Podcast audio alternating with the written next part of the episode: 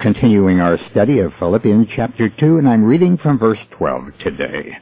Therefore, my beloved, as you have always obeyed, so now, not only as in my presence, but much more in my absence, work out your own salvation with fear and trembling, for God is at work in you, both to will and to work for his good pleasure. Do all things without grumbling or questioning, that you may be blameless and innocent, children of God, without blemish, in the midst of a crooked and perverse generation, among whom you shine as lights in the world, holding fast the word of life, so that in the day of Christ I may be proud that I did not run in vain or labor in vain.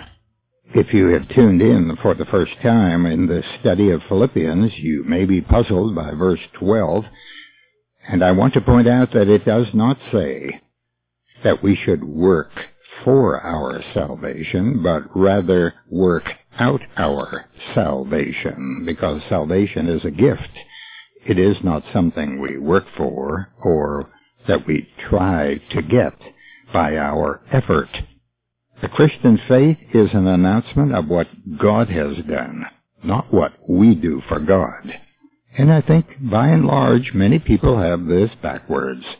They think being a Christian is living a so-called Christian life, doing certain things that other people don't do.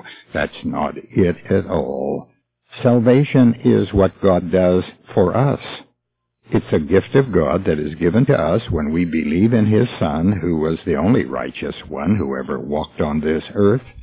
Instead of trusting in our own righteousness, we trust in the one who is the righteous one, and God counts His righteousness as our righteousness. That's known as imputed righteousness. If you've been reading the Old Testament, you of course are familiar with the problem the Jews had, trying to seek their own righteousness instead of accepting the righteousness of God. And I'm afraid that there are some people who don't know that God has a righteousness that he is trying to give to men. Romans 3:21 talks about that. It says, "But now the righteousness of God has been revealed apart from law, although the law and the prophets bear witness to it, the righteousness of God through faith in Jesus Christ for all who believe." And I emphasize who believe, not who try. Now the news doesn't get any better than that, that God is giving what we need desperately in order to enter his kingdom. He's giving it through faith in Jesus Christ. Now that makes Christ very, very important, of course. Now I call your attention to the preposition in verse 13, for God is at work in you that preposition conveys the great New Testament truth that believers are the temple of God by the fact that He has given us His Spirit to indwell us. So God works in us through His Spirit. If you have believed in Jesus Christ for salvation, the Spirit of God indwells you and don't let anyone confuse you about it by saying you need to do something else or have some kind of an experience before the Holy Spirit comes to indwell you. I'm reminded of what Jesus said in John chapter 7. On that great day of the feast, he stood up and said, If anyone thirst, let him come to me and drink. He who believes in me, as the scripture has said, out of his heart shall flow rivers of living water. And John the Apostle adds this in verse 39. Now this he said about the Spirit, which those who believe in him were to receive. For as yet the Spirit had not yet been given, because Jesus was not yet glorified. So here's the truth that Jesus announced even before his crucifixion, that everyone who believed in him would receive that Spirit. In the epistle to the Galatians, we read something similar in chapter 3 verse 14, that in Christ Jesus the blessing of Abraham might come upon the Gentiles, that we might receive the promise of the Spirit through faith. And that's the only way you can receive the Spirit. And without the Spirit, you won't really be a Christian. For Paul wrote to the Romans and said, If any man have not the Spirit of Christ, he doesn't belong to Christ. We are never told to seek the Spirit or ask for the Spirit, but we are told to believe in Christ, and then He will come and indwell us. When the Spirit comes into the life of the believer, He comes to bring the life of Christ. But in addition to that, there's a practical reason. It's given in Philippians 2.13, at least a partial answer, to will and to work for His good pleasure. Now, He wills, that means there's a divine influence on your choices that God wants to make. He works not for your good pleasure, it says for His good pleasure. When we pray, don't we usually ask things for our good pleasure? Well, verse 13 ought to correct that human desire. We ought to be praying for His good pleasure. We ought to be praying so that we can help accomplish those things that Jesus is interested in and that He was occupied with. The apostles prayed that way. They didn't ask things for their own pleasure or for their own comfort. Now we come to verse 14. Do all things without grumbling or questioning, that you may be blameless and innocent children of God. In the Greek New Testament, the words all things do without grumbling. That's the emphatic position, and Paul wants to emphasize in everything. Now, is it all right to grumble in some things? We don't like to be around people who grumble. We like people who show some enthusiasm and get with it and do what they need to do and do it happily. That's contagious. The fact that Paul writes this implies that there was a problem in the church and perhaps it was caused by some of the grumbling, which led to disunity. In other word, grumble is the translation of a Greek word that imitates the sound designated by the word. In English, we call it onomatopoeia. You may remember that from your high school English days.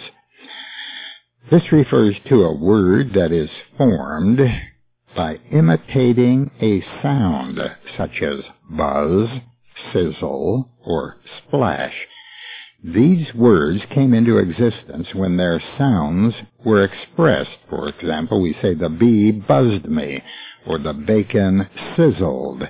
Now here in this text, the Greek word is gongudzo. It means to murmur in a low tone, and the word represents the sound it describes. Murmur does that exactly in our language also. When people disagree in a meeting and some discuss a matter among themselves while perhaps the speaker is still speaking, the sound is murr, murr. Well, that apparently is what was happening in the Philippian meetings. I gather from the text here that when one grumbles, he is not blameless and he is not innocent. Certainly the children of Israel were not blameless. They complained against Moses and against God. This happened near the end of that 40-year journey in the wilderness on their way to the land of Canaan. God was with them.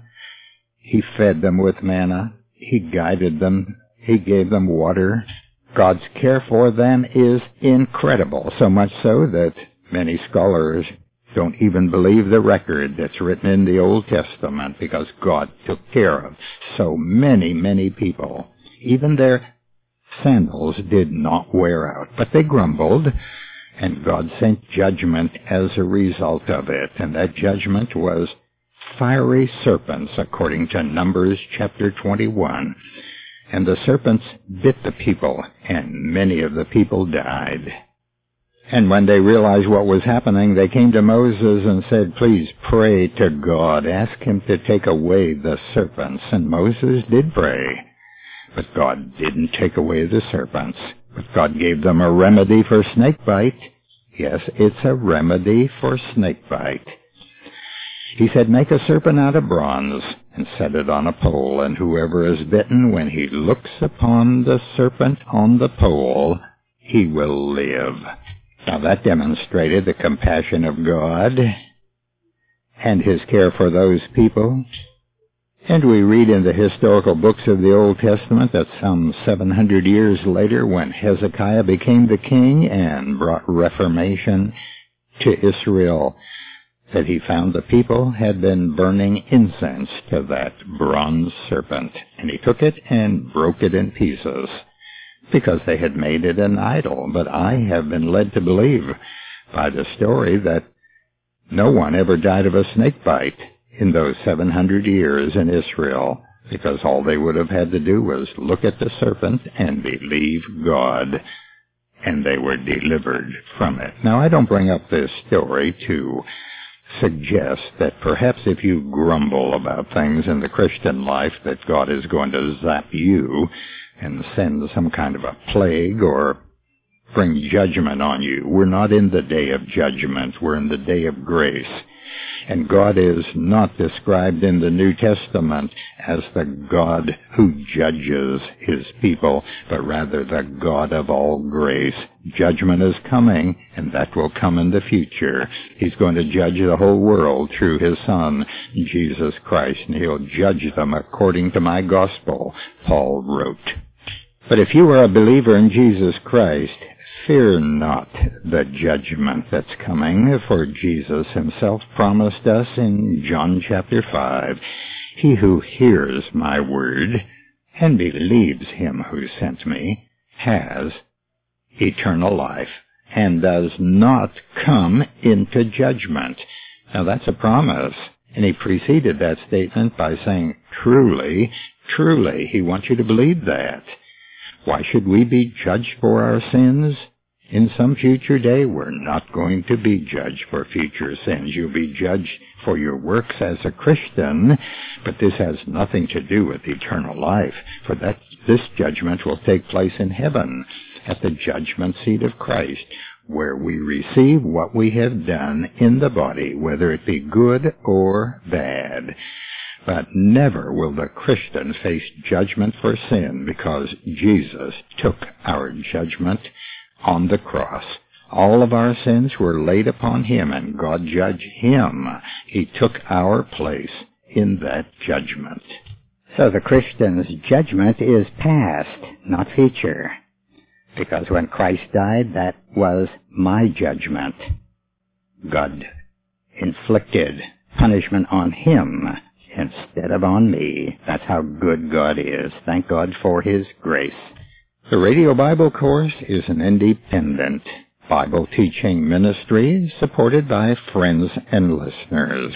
We're grateful to God for the believers in the Baton Rouge and New Orleans areas who have supported this broadcast since 1986. If you are being blessed by these broadcasts, we invite you to tell us about it. The Radio Bible Course sponsors a Bible class on Sunday mornings. We invite you to attend. That begins at 9.15 each Sunday morning. People attend this class to get verse-by-verse Bible teaching.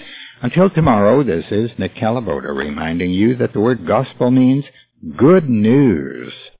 Our address is Radio Bible Courses, Post Office Box 14916, Baton Rouge, Louisiana, 70898. The website is rbcword.org.